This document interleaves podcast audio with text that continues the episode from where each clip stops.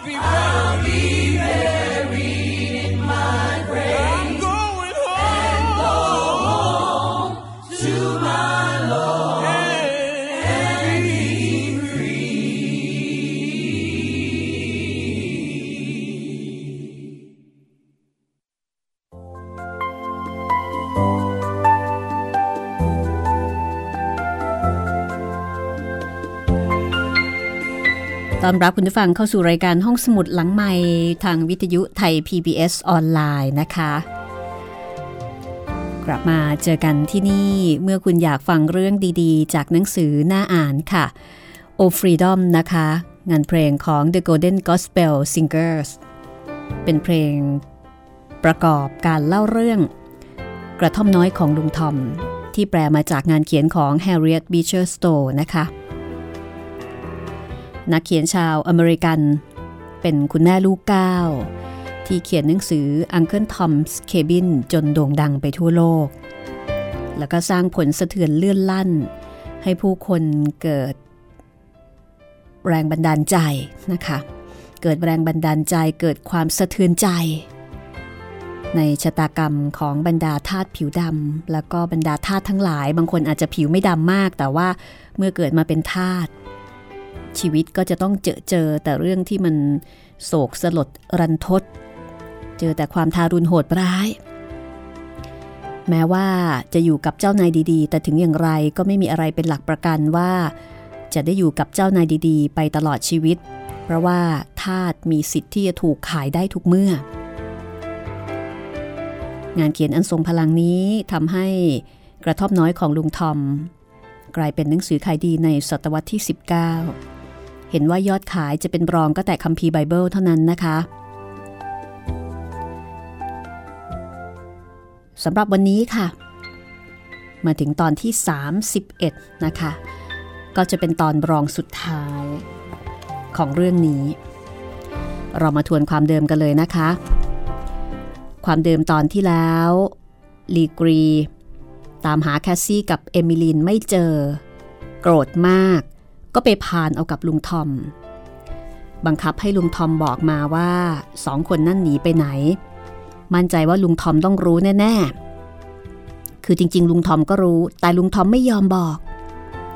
ก็เลยถูกเฆี่ยนปางตายแซมโบกับควิมโบแม้ว่าจะไม่เคย คือที่ผ่านมาเนี่ยไม่เคยญาติดีกับลุงทอมเลย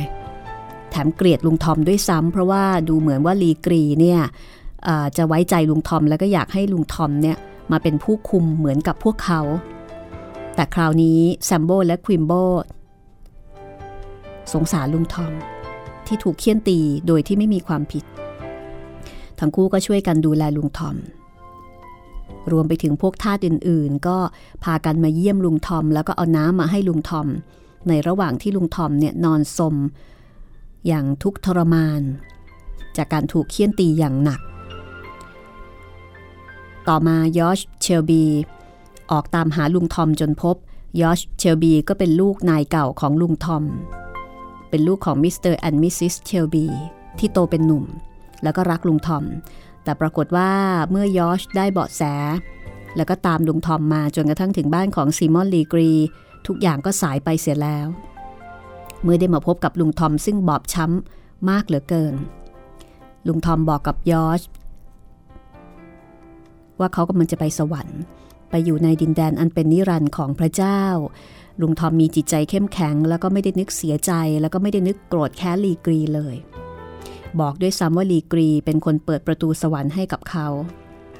จากนั้นลุงทอมก็จากไป จากไปด้วยความสุขที่ได้พบยอช แล้วก็ได้ฝากคำสั่งเสียไปถึงครอบครัวยอชเอาศพลุงทอมไปฝังแล้วก็ชกหน้าลีกรีก่อนไป และเขาประกาศต่อหน้าหลุมฝังศพของลุงทอมประกาศต่อพระเจ้าว่าเขาจะทำทุกอย่างเพื่อให้ประเทศนี้ เลิกระบบทาสกระท่อมน้อยของลุงทอมแปลเป็นภาษาไทยโดยอสนิทวงศ์จัดพิมพ์ล่าสุด เป็นปกแข็ง โดยสำนักพิมพ์ทับหนังสือนะคะ คุณผู้ฟังสามารถที่จะหาอ่านได้ เพราะว่าเพิ่งจะพิมพ์เมื่อเดือนสิงหาคมที่ผ่านมานี้เองค่ะ เป็นหนังสือดีน่าอ่านน่าเก็บนะคะ ฟังจากห้องสมุดหลังใหม่แล้ว สามารถไปอ่านได้อีกค่ะ เพราะว่าเราไม่ได้เล่าตรงตามตัวอักษร มีการปรับให้เหมาะกับการเป็นสื่อเสียง ถ้าอ่านก็จะได้อัธรสอีกแบบหนึ่ง เอาละค่ะ ถ้าคุณผู้ฟังพร้อมแล้ว เราจะไปฟังตอนที่ 31 กันเลย ตอนนี้เป็นเรื่องราวการหนีของแคสซี่และเอมิลีน ซึ่งไม่ได้หนีไปไหนแต่หนีอยู่ห้องชั้นบน ที่ที่อันตรายที่สุดคือที่ที่ปลอดภัยที่สุด วิธีคิดนี้แผนการนี้ ยังใช้ได้หรือไม่ จะได้ผลไหม ติดตามได้เลยกับชะตากรรมของสองสาวแคสซี่และเอมิลีน กับตอนที่ 31 ช่วงที่ 1 ค่ะ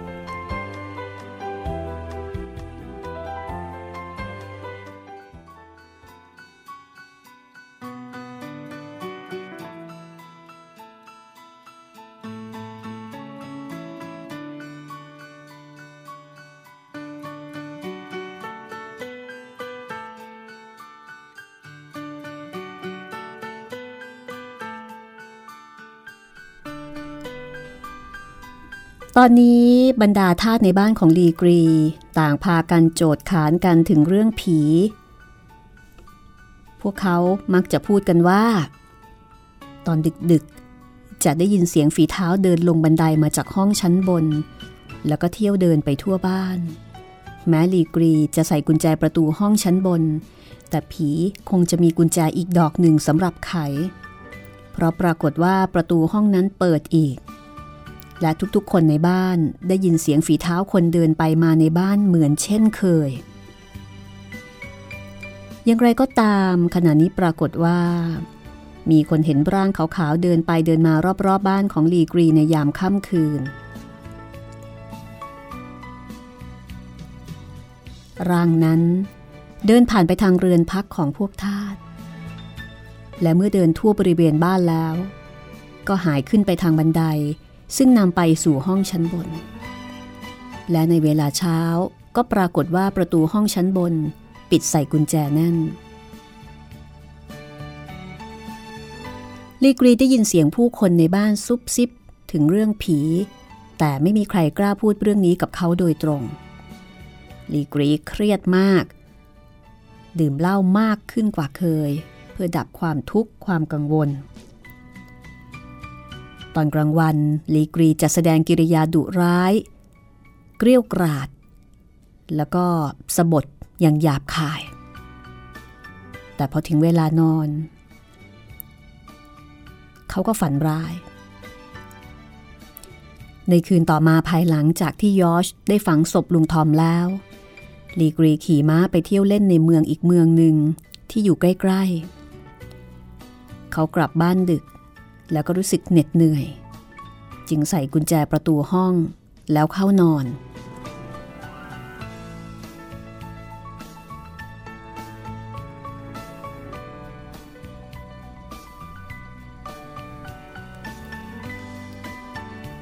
และไม่ใช่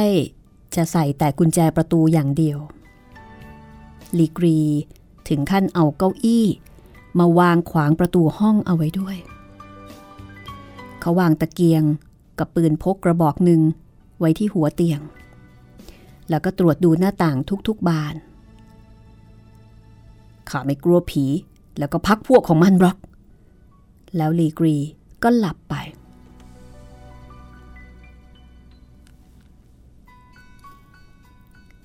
ลีกรีหลับสนิท เพราะว่าเขาเหนื่อยมาก เหนื่อยกายเหนื่อยใจแต่น่าจะเป็นอย่างหลังมากกว่า และในระหว่างที่เขาหลับนั้น เขารู้สึกเหมือนกับมีอะไรบางอย่างห้อยอยู่เหนือเตียง สิ่งนั้นคือผ้าคลุมศพของแม่เขา แม่ที่รักเขาอย่างจริงใจ แต่แม่ก็ไม่สามารถจะเปลี่ยนให้ลีกรีกลับมาเป็นคนดีได้ แม่ก็เลยกลายเป็นอะไรบางอย่างที่คอยตาม หลอกหลอนลีกรีอยู่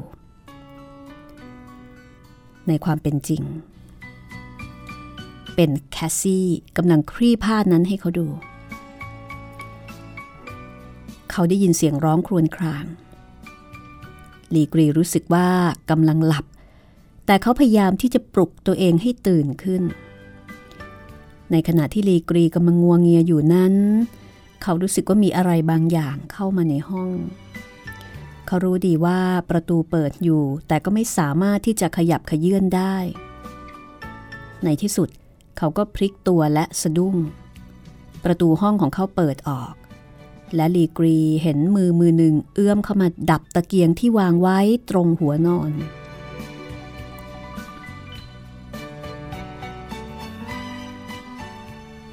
คืนนั้นค่อนข้างมืดดวงจันทร์ฉายแสงสลัวสลัว ลีกรีเห็นอะไรขาวๆ เข้ามาในห้อง ได้ยินเสียงแพรสายเบาๆ และร่างนั้นก็มายืนนิ่งอยู่ข้างเตียง มีมือเย็นๆเอื้อมมาจับมือเขาไว้ แล้วก็มีเสียงกระซิบอย่างแผ่วเบาและน่ากลัวสองครั้งว่า มานี่ มานี่ ในขณะที่ลีกรีกำลังนอนเหงื่อแตกโซมกายด้วยความหวาดกลัวเเขาไม่รู้ว่าร่างนั้นออกไปจากห้องของเขาอย่างไร และตั้งแต่เมื่อไหร่ลีกรีกระโดดออกจากเตียง แล้วดึงลูกบิดประตู ประตูห้องยังคงปิดใส่กุญแจเหมือนเช่นเคย แต่ลีกรีล้มลงหมดสติไปด้วยความหวาดกลัว นับแต่นั้นมา ลีกรีก็ยิ่งดื่มหนักขึ้น ชนิดที่เรียกว่า เมาหัวราน้ำทีเดียว และในไม่ช้า ก็มีข่าวลือไปทั่วว่า ลีกรีกำลังป่วย แล้วก็ป่วยหนักซะด้วย ถึงขั้นที่กำลังจะตายเลยทีเดียว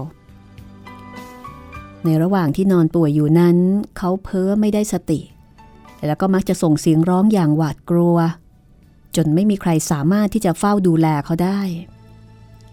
เขามักจะเพ้อถึงสิ่งที่น่าหวาดกลัว และในขณะที่ลีกรีกำลังจะสิ้นใจ มีร่างขาวๆร่างหนึ่ง ยืนอยู่ข้างเตียงของเขา ร่างนั้นกล่าวว่า มานี่ มานี่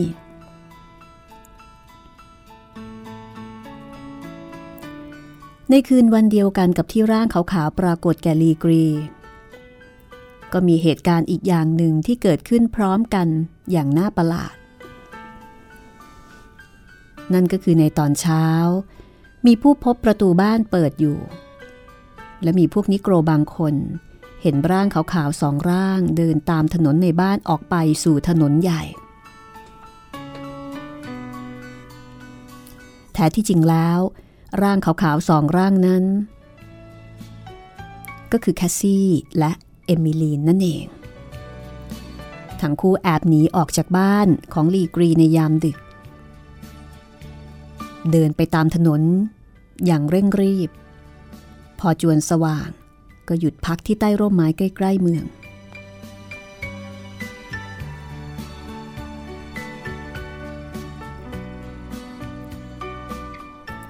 แคสซี่แต่งกายสีดำทั้งชุดตามแบบผู้หญิงสเปน เธอสวมหมวกดำใบเล็ก มีผ้าโปร่งปักเป็นลวดลายงดงามคลุมหน้า ทั้งคู่ตกลงกันว่าในการหนีครั้งนี้ แคสซี่จะแสดงตัวเป็นหญิงผู้ดีชาวสเปน ในขณะที่เอมิลีน จะเล่นบทเป็นสาวใช้ของเธอ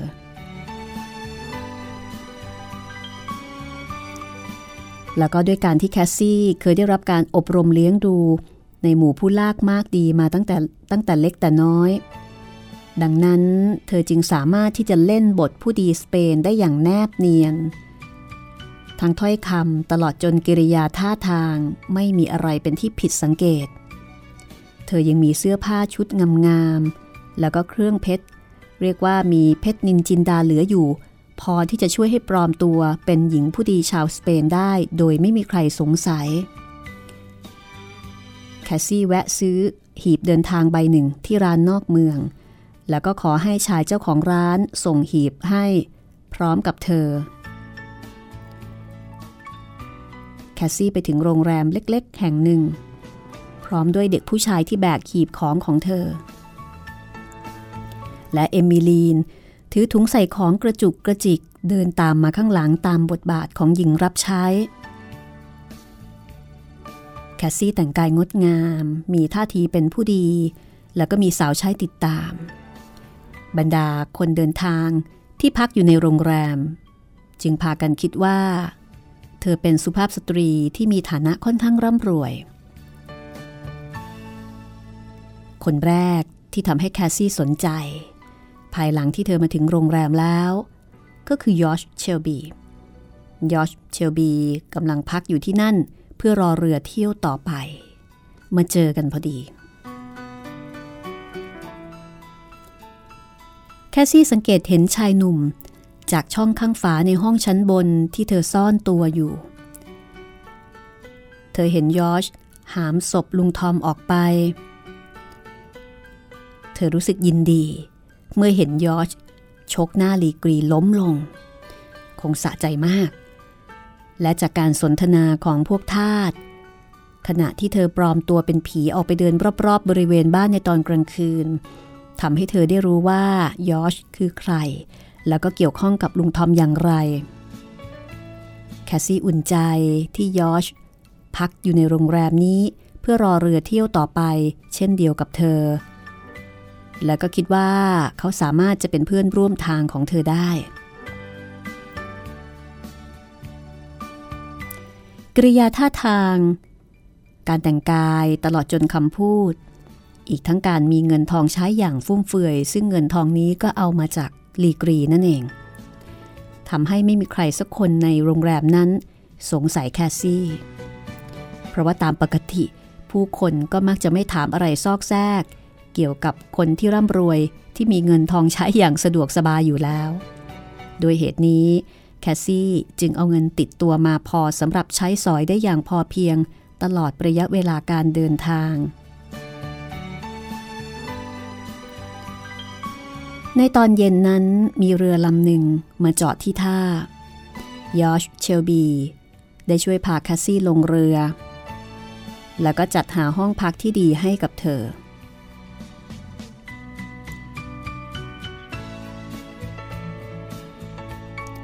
ในระหว่างที่เรือแล่นอยู่ในแม่น้ำแดงแคสซี่แสร้งทำเป็นป่วย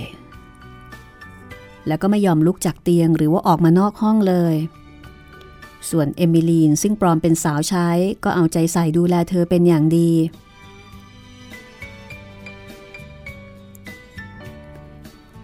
เมื่อยอชไปถึงแม่น้ำมิสซิสซิปปี เขาก็ได้จัดหาห้องพักให้แคสซี่ในเรือลำเดียวกับเขา เพราะทราบว่า ผู้หญิงคนนี้กำลังจะเดินทางไปที่เคนตักกี้ เช่นเดียวกันยอชเชลบี เป็นชายหนุ่มที่มีจิตใจดี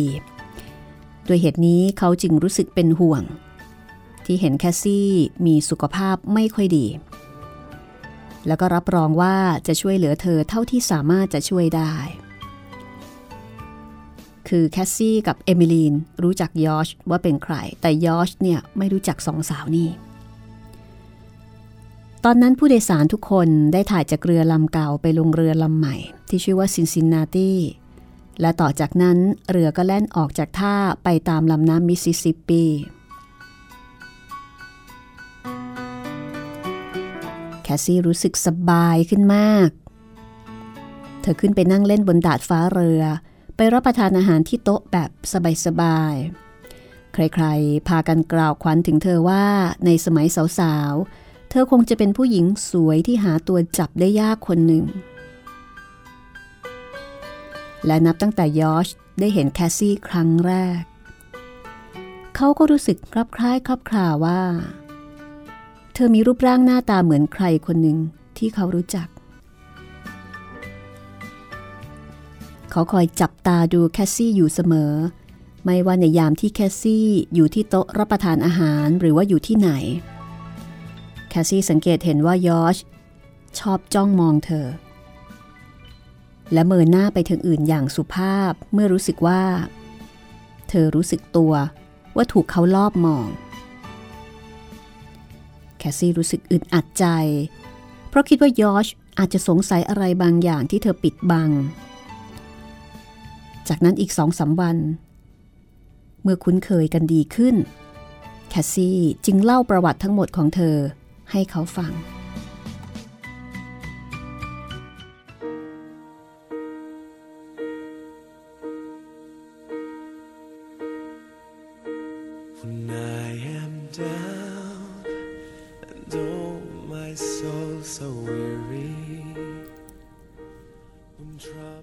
ยอชรู้สึกยินดี เมื่อได้ฟังเรื่องราว จากปากของแคสซี่ เกี่ยวกับชีวิตของเธอและเอมิลีน ซึ่งเป็นท่าที่หลบหนีมาจากไร่ของลีกรี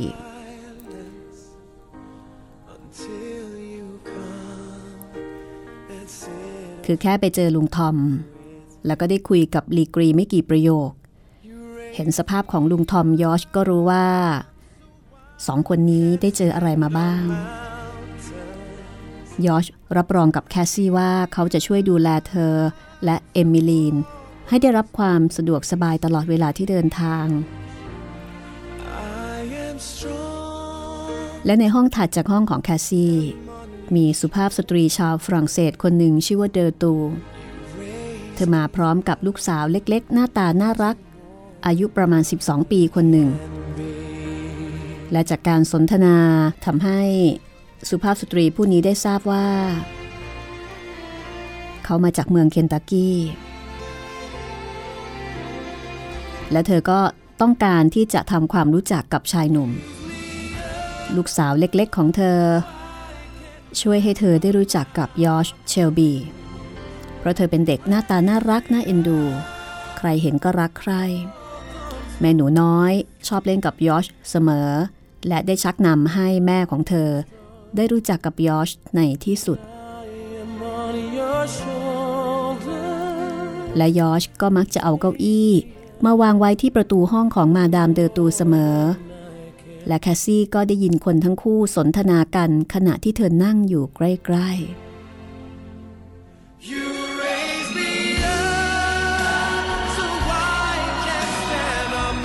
เรื่องราวจะเป็นอย่างไรต่อไปนะคะ การเดินทางครั้งนี้จะนำยอชไปสู่อะไร ผู้หญิงคนนี้จะเข้ามาเกี่ยวข้องอะไรกับชีวิตของยอชหรือว่าของแคสซี่หรือเอมิลีนหรือไม่ ติดตามได้ ช่วงหน้า สักครู่ค่ะ กระท่อมน้อยของลุงทอม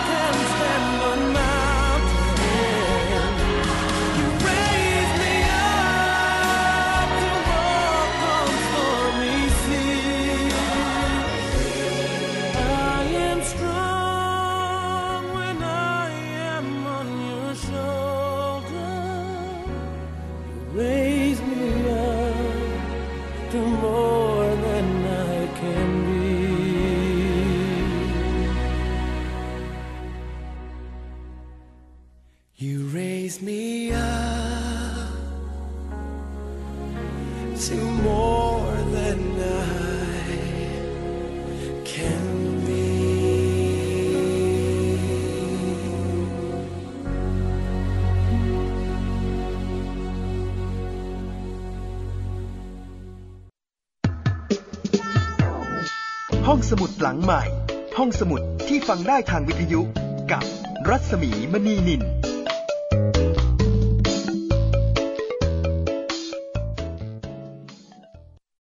ไทย PBS ทีวีสร้างแรงบันดาลใจ ให้คุณรอบรู้ข่าวผ่านเชิงชั้น การวิเคราะห์ในเชิงลึก ผลประโยชน์ทางเศรษฐกิจ สะท้อนความโปร่งใส ให้สังคมได้รับรู้ความจริง ทั้งที่หน่วยงานที่เกี่ยวข้อง ส่งเสริมจินตนาการ และสร้างแรงบันดาลใจ ด้วยรายการสาระประโยชน์ และสาระบันเทิง ให้ความสำคัญกับรายการเด็กและเยาวชน มีกิจกรรมดีๆ เชื่อมความสัมพันธ์ระหว่างครอบครัว สร้างความใกล้ชิดกับผู้ชมทางบ้าน มีพื้นที่ให้ผู้ผลิตอิสระได้ร่วมคิดและผลิตรายการที่สร้างสรรค์ มีความพร้อมในการออกอากาศระบบทีวีดิจิตอลสมบูรณ์แบบที่คม ชัด ทั้งภาพและเสียง มีช่องทางนำเสนอข่าวและรายการ ผ่านสื่อใหม่ที่มีประสิทธิผลเข้าถึงรายการต่างๆ ได้ไม่จำกัดพื้นที่ จึงสัมผัสแต่สิ่งดีๆ สร้างพัฒนาการใหม่ให้ชีวิต ไทย PBS ทีวีที่คุณวางใจ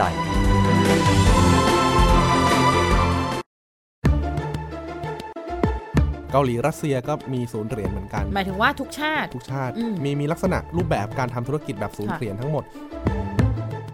หมันยังมีสิ่งนี้อยู่ในประเทศไทยนะคะไปไหนมาดิคฉัรับนไปจังหวัดปัตตานีมาหลากหลายเรื่องราวเบื้องหลังข่าวที่คุณยังไม่รู้ จากปากของคนข่าว ในรายการตกข่าวทุกวันศุกร์ 10นาฬิกา30 นาทีถึง 11นาฬิกาทาง www.thaipbsradio.com และแอปพลิเคชัน Thai PBS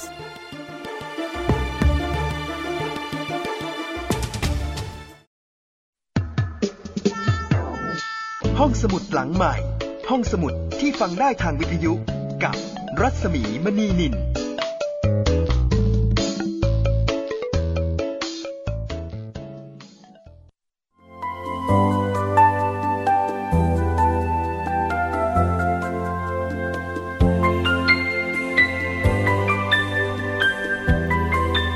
้าสู่ช่วงที่ 2 นะคะ ของรายการห้องสมุดหลังใหม่ค่ะ ระท่อมน้อยของลุงทอมตอนที่ 31 นะคะ หลายคนคงกำลังลุ้นนะคะว่าแคสซี่จะสามารถหลบหนีได้สำเร็จหรือไม่นะคะ หลังจากที่รู้สึกเสียดายแล้วก็เสียใจกับชีวิตของลุงทอม ซึ่งความสุขอยู่แค่เอื้อม กือบจะได้เป็นอิสระ และเกือบจะได้กลับไปเจอเจอลูกเมีย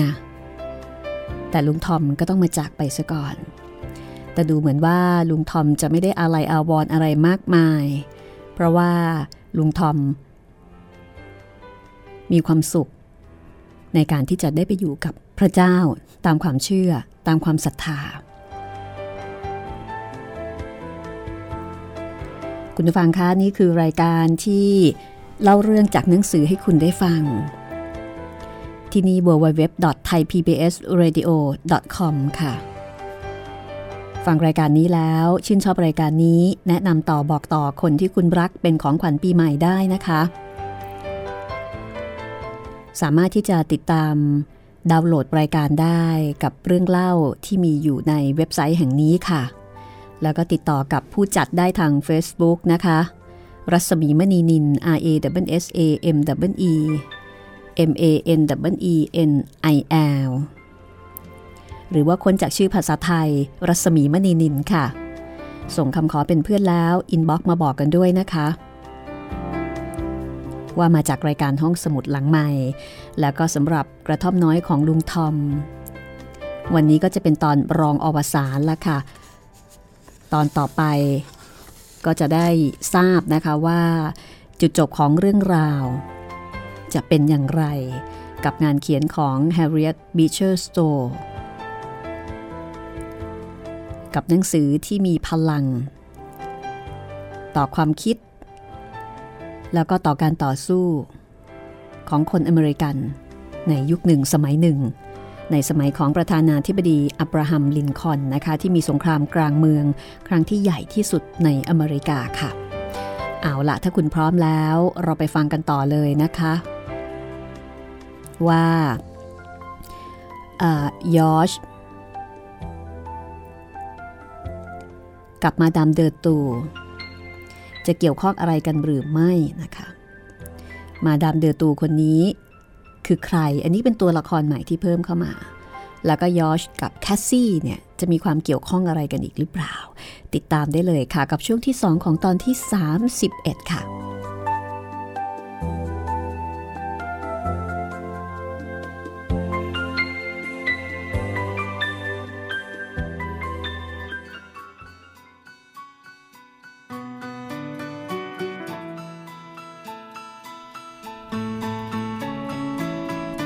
มาดามเดอตูซักถามถึงอะไรต่ออะไรในเคนตักกี้โดยละเอียด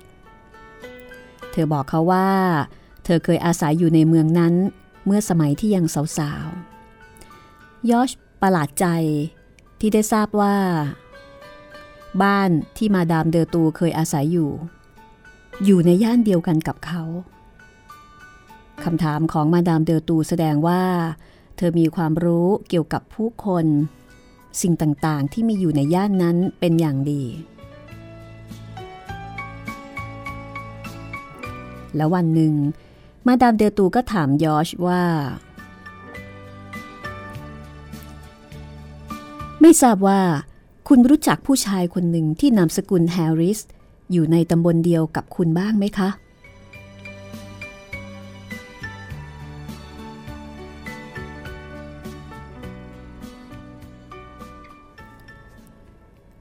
ยอชบอกว่า มีคนแก่ๆอยู่คนหนึ่งครับ อยู่ไม่ห่างจากไร่ของคุณพ่อมากนัก แต่เราไม่ใครจะมีการติดต่อเกี่ยวข้องอะไรกับเขามากมายนะ เขาเป็นเจ้าของไร่ฝ้ายใหญ่โต แล้วก็มีค่าทาสมากมาย ถูกแล้วครับยอชค่อนข้างประหลาดใจ เมื่อเห็นกิริยาท่าทางของมาดามเตอตู ที่ดูสนอกสนใจ ในผู้ชายคนหนึ่ง ที่นามสกุลแฮร์ริส ดังที่เธอถาม จากนั้นมาดามเดอตูก็ถามต่อไปว่า คุณเคยทราบบ้างไหมคะ ว่าเขาเคย เอ่อ บางทีคุณอาจจะทราบว่า ชายคนนั้นมีเด็กผู้ชายเลือดผสมคนหนึ่งเป็นทาสชื่อว่ายอชอ๋อรู้จักดีครับ ยอชแฮร์ริสเขาแต่งงานกับทาสหญิงคนหนึ่งของคุณแม่ผมเอง แต่ตอนนี้เขาหนีไปแคนาดาซะแล้ว อะไรนะคะ เขาหนีไปแล้วหรือคะ ขอบคุณพระเจ้า ยอชแสดงท่าทางประหลาดใจ แต่ก็ไม่ได้พูดว่าอะไร มาดามเดอตูซบหน้าลงกับฝ่ามือ แล้วก็ร้องไห้ เขาเป็นน้องชายของฉันค่ะ จริง ๆ เหรอครับ ยอชถามด้วยความประหลาดใจ จริงสิคะยอชแฮร์ริสเป็นน้องชายแท้ ๆ ของฉันเอง ผมประหลาดใจเหลือเกินยอชขยับเก้าอี้ห่างออกมา แล้วก็มองดูมาดามเดอตู มาดามเดอตูเล่าว่า เมื่อตอนที่ยอชยังเป็นเด็ก เธอถูกขายไปทางภาคใต้ มีผู้ชายใจอบอ้อมอารีคนหนึ่ง ซื้อเธอไป เขาพาเธอไปอยู่หมู่เกาะอินเดียตะวันตก แล้วก็ปล่อยให้เธอเป็นอิสระ และเขาก็แต่งงานกับเธอ สามีของเธอเพิ่งตายเมื่อเร็วๆนี้ จากนั้นเธอก็เดินทางมาที่เมืองเคนตักกี้ เพื่อสืบหาน้องชาย ซึ่งก็คือยอชแฮร์ริส และก็ต้องการที่จะไถ่ตัวเขา ผมเคยได้ยินเขาพูดถึงพี่สาวที่ชื่อเอมิลี่ ที่ถูกขายไปทางภาคใต้ ฉันเองแหละค่ะ ฉันคือเอมิลี่ พี่สาวของยอชคุณช่วยบอกฉันหน่อยได้ไหมคะ ว่ายอชเป็นคนแบบไหน เขาเป็นผู้ชายหนุ่มที่ดีมากครับ ทั้งๆทที่เป็นทาสแต่เขาก็มีความรู้ แล้วก็มีอุปนิสัยใจคอดี ผมทราบดี เพราะว่าเขาแต่งงานกับคนในครอบครัวของเรา ยอชนี่นับเอาเอลิซาเป็นคนในครอบครัวนะคะ เพราะว่าบ้านของยอชอันนี้เป็นยอชเชลบี ถือว่าท่าทุกคนเนี่ยอยู่ร่วมกันเป็นครอบครัวเดียวกัน มาดามเดอตูก็ถามถึงภรรยาของยอชว่าเป็นผู้หญิงแบบไหน เป็นผู้หญิงดีหรือเปล่ายอชเชลบีก็ตอบว่า ดีวิเศษทีเดียวละครับ เธอเป็นคนสวยงาม น่ารัก ฉลาดเฉลียว แล้วก็เคร่งครัดในศาสนามาก คุณแม่ผมเป็นคนอบรมเลี้ยงดูเธอมาตั้งแต่เด็ก แล้วก็รักเธอเหมือนลูกในไส้ เธออ่านเขียนหนังสือได้ รู้จักการเย็บปักถักร้อยอย่างงดงามประณีต แล้วก็ยังร้องเพลงได้ไพเราะน่าฟังอีกด้วย เธอเกิดที่บ้านคุณหรือคะ เปล่าหรอกครับ คุณพ่อซื้อเธอมา เมื่อตอนที่เดินทางไปที่เมืองนิวออร์ลีนส์ครั้งหนึ่ง ท่านซื้อมาเป็นของขวัญให้คุณแม่ ตอนนั้นเธออายุประมาณ 8-9ขวบ คุณพ่อไม่ยอมบอกคุณแม่ว่า ซื้อเธอมาราคาเท่าไหร่ แต่เมื่อเร็วๆนี้ ตอนที่เรากำลังตรวจบัญชีเก่าๆของท่าน เราได้ค้นพบในสัญญาซื้อขายทาสของคุณพ่อ ท่านซื้อเธอมาด้วยเงินจำนวนมากมาย ผมคิดว่า คงจะเป็นเพราะเธอมีรูปร่างหน้าตาที่งดงามอย่างประหลาดยอชนั่งหันหลังให้กับแคสซี่ จึงไม่เห็นว่าเธอนิ่งฟังเขาด้วยความสนใจ ขณะที่เขาเล่าเรื่องให้มาดามเดอตูฟังโดยละเอียด ยอชเล่ามาถึงตอนนี้ แคสซี่ก็แตะแขนเขา ดวงหน้าของเธอซีดเผือดขณะที่ถามว่า คุณทราบชื่อเจ้าของเดิมที่ขายเด็กผู้หญิงคนนั้นให้คุณพ่อของคุณไหม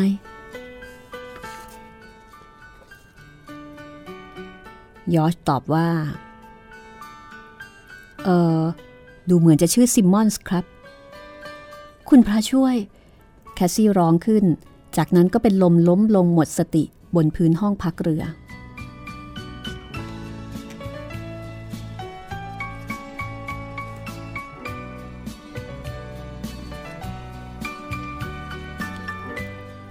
ตอนนี้ยอชและมาดามเดอตู เข้ามาช่วยกันพยาบาลแคสซี่ ทั้งสองคนไม่ทราบว่าทำไมแคสซี่ถึงเป็นลม ในระหว่างที่กำลังดูแลพยาบาลแคสซี่นั้น ยอชทำเหยือกน้ำหกแล้วก็ทำถ้วยแก้วแตกไปสองใบ ส่วนพวกผู้หญิงที่อยู่ในห้องอื่นๆ ก็พากันมามุงดูที่ประตูห้องพักของแคสซี่ เมื่อได้ทราบว่าเธอเป็นลม และเมื่อแคสซี่ฟื้นขึ้น เธอก็หันหน้าเข้าข้างฝา แล้วก็ร้องไห้สะอึกสะอื้นเหมือนเด็ก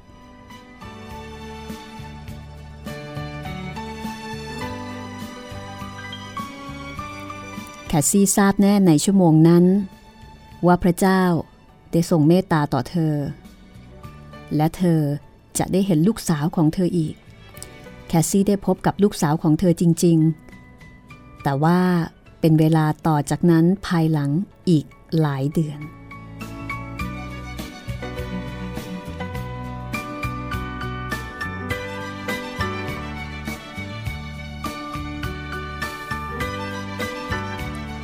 ในบทต่อไป ที่มีชื่อบทว่าความเห็นของยอชแฮร์ริสได้กล่าวถึงยอชเชลบีสองคนนี้ชื่อเดียวกันนะคะยอชเชลบีชายหนุ่มผู้งดงาม ผู้ที่มีความเมตตากรุณาเหมือนกับมิสซิสเชลบีผู้เป็นแม่ยอชเชลบีมีความสนใจในเหตุการณ์ที่เกิดขึ้น เขารู้สึกสงสารแล้วก็เห็นอกเห็นใจแคสซี่มาก ก็เลยส่งใบสำคัญที่มิสเตอร์เชลบี ผู้เป็นพ่อ ได้เคยทำเอาไว้เมื่อตอนที่ซื้อเอลิซาให้กับให้กับแคสซี่ได้ดู ปรากฏว่า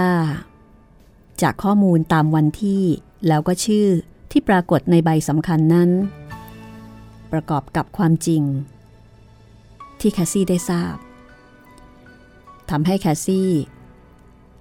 มั่นใจว่าเอลิซา เป็นลูกสาวของเธอนั่นเอง เมื่อเหตุการณ์เป็นไปเช่นนี้เท่ากับว่า ตอนนี้ทั้งยอชแฮร์ริสแล้วก็เอลิซาที่หนีไปแคนาดา ทั้งคู่เนี่ย ไม่ได้สิ้นไร้ไม้ตอก ทั้งคู่มีครอบครัวยอชมีพี่สาว ซึ่งตอนนี้ก็มีฐานะมีเงินมีทองแหละค่ะในขณะที่เอลิซาก็ไม่ได้เป็นเด็กกำพร้า แต่ว่าเอลิซามีแม่ นั่นก็คือแคสซี่ มาดามเดอตูกับแคสซี่ก็เลยชวนกันเดินทางต่อไปอย่างแคนาดาโดยเร็ว พวกเธอเที่ยวสืบถามตำบลที่อยู่ของพวกทาสที่หลบภัยจากเคนตักกี้ มาที่เมืองแอมเฮิร์สเบิร์ก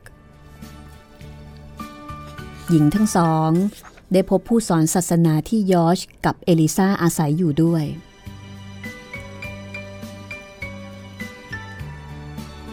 หมายถึงสถานที่ที่ยอชมาพักพิง เมื่อตอนที่มาถึงแคนาดาใหม่ ๆ จากคำบอกเล่าของผู้สอนศาสนา ก็คือได้ข้อมูลจากผู้สอนศาสนา ว่ามีทาสที่ลี้ภัยมาจากเมืองเคนตักกี้ เดินทางมาที่แคนาดาแล้วก็มาพักอยู่ที่นี่ตอนที่เหยียบแผ่นดินแคนาดาใหม่ ๆ มาดามเดอตูและแคสซี่จึงสามารถที่จะติดตามไปหาครอบครัวของยอชแฮร์ริสและเอลิซาได้ ที่เมืองมอนทรีออล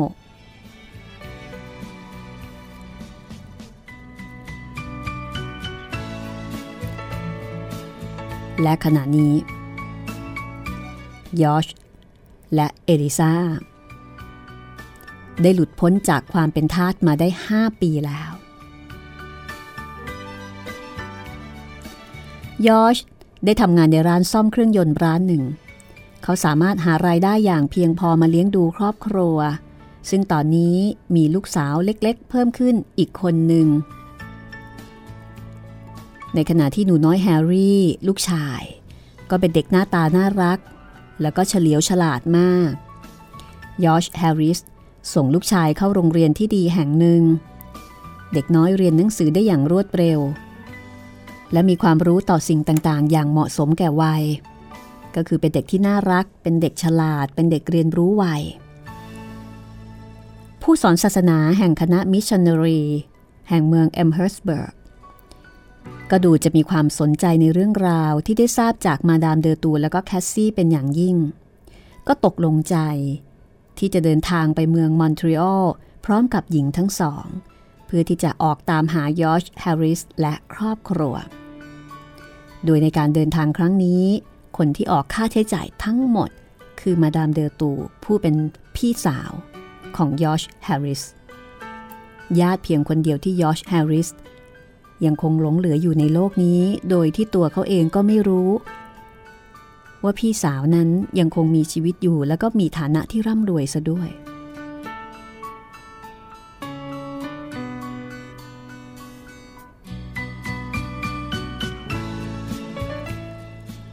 ณ บ้านหลังเล็กๆ ที่สะอาดสะอ้านเรียบร้อยหลังหนึ่งในเมืองมอนทรีออล เวลานี้เป็นเวลาเย็นแสงไฟลุกโพรงอยู่ในเตาผิง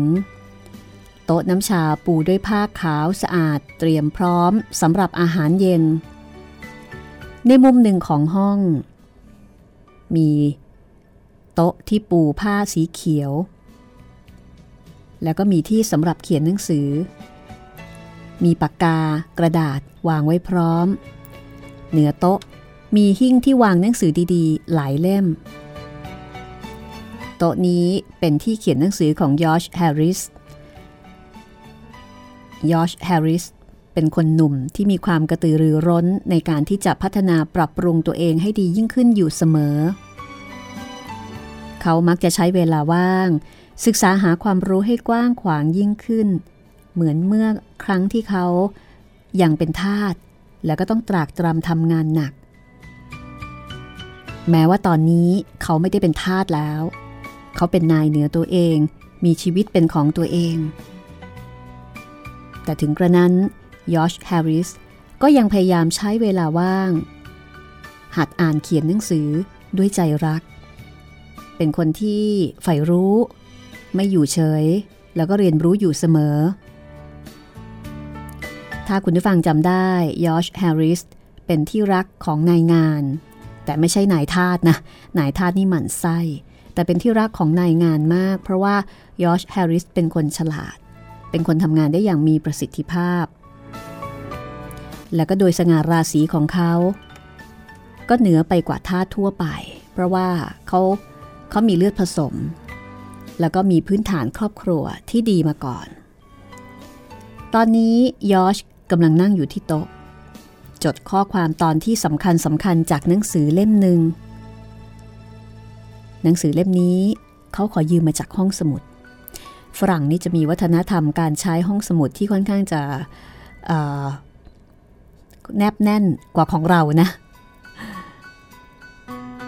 ของเรานี่ห้องสมุดประชาชนค่อนข้างจะเหงาเหงา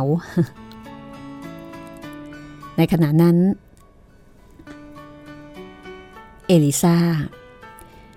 ซึ่งเป็นภรรยาก็บอกว่ายอชเลิกอ่านหนังสือเสียทีเถอะจ้ะ เธอไปทำงานมาตลอดวันแล้ว เราคุยกันดีกว่า ระหว่างที่ฉันเตรียมน้ำชา ลูกสาว ก็เดินต่อแตะต่อแตะไปหาพ่อ แล้วก็พยายามดึงหนังสือออกจากมือของยอชแล้วก็ปีนขึ้นนั่งตัก เธอทำงานเหน็ดเหนื่อยมาทั้งวันแล้ว อย่าคร่ำเคร่งกับหนังสืออีกเลยจ้ะ มากินน้ำชากันเถอะ เดี๋ยวจะเย็นซะหมด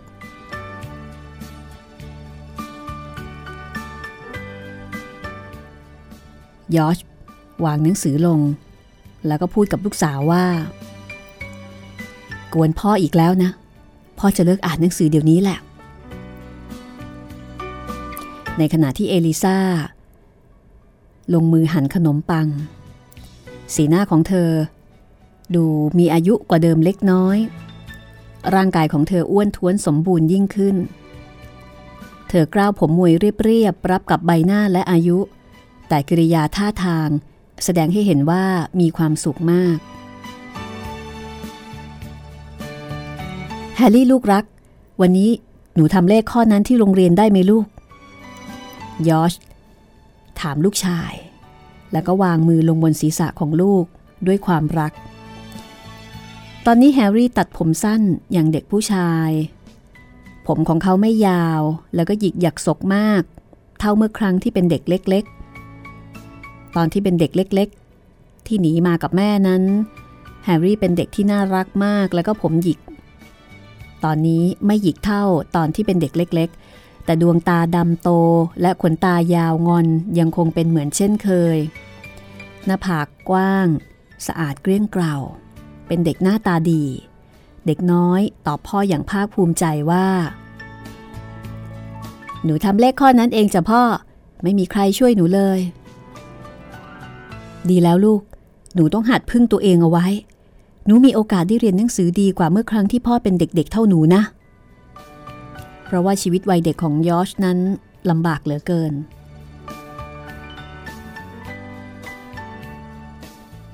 ในขณะที่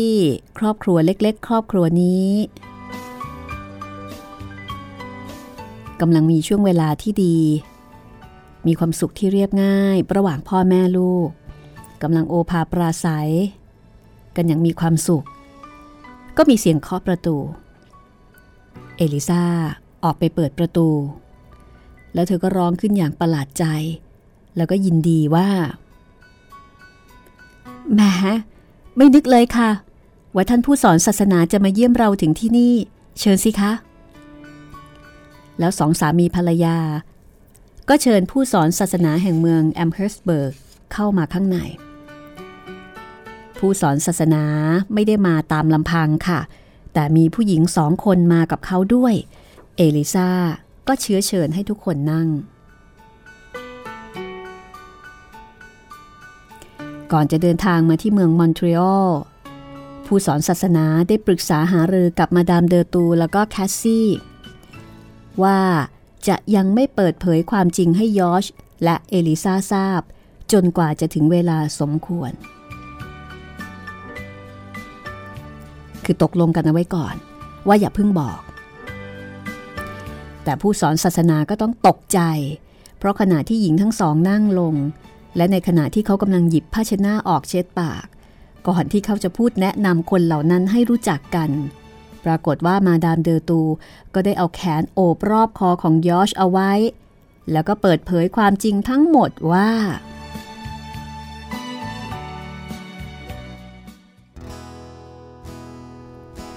ยอชน้องจำพี่ไม่ได้หรอกหรือ พี่เอมิลี่ของน้องไงล่ะ แคสซี่นั่งอย่างสงบ แล้วคงจะปกปิดความจริงของเธอได้ต่อไปอีกนาน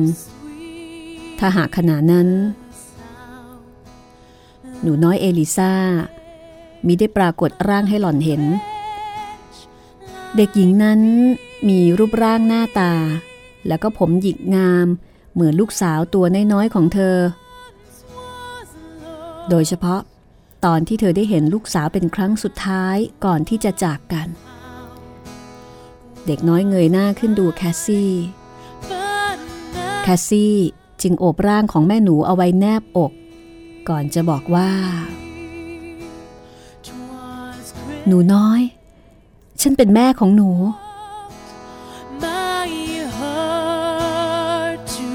ทุกคน โดยเฉพาะยอชกับเอริซาตกใจ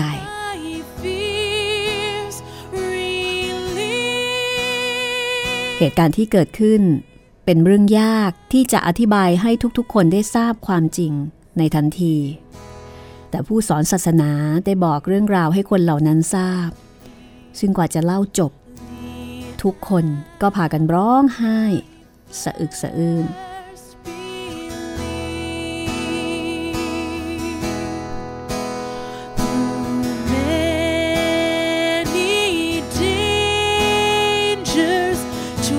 เรื่องราวจะเป็นอย่างไรต่อไปนะคะ พรุ่งนี้ค่ะ ตอนต่อไปมาฟังตอนอวสานกระท่อมน้อยของลุงทอม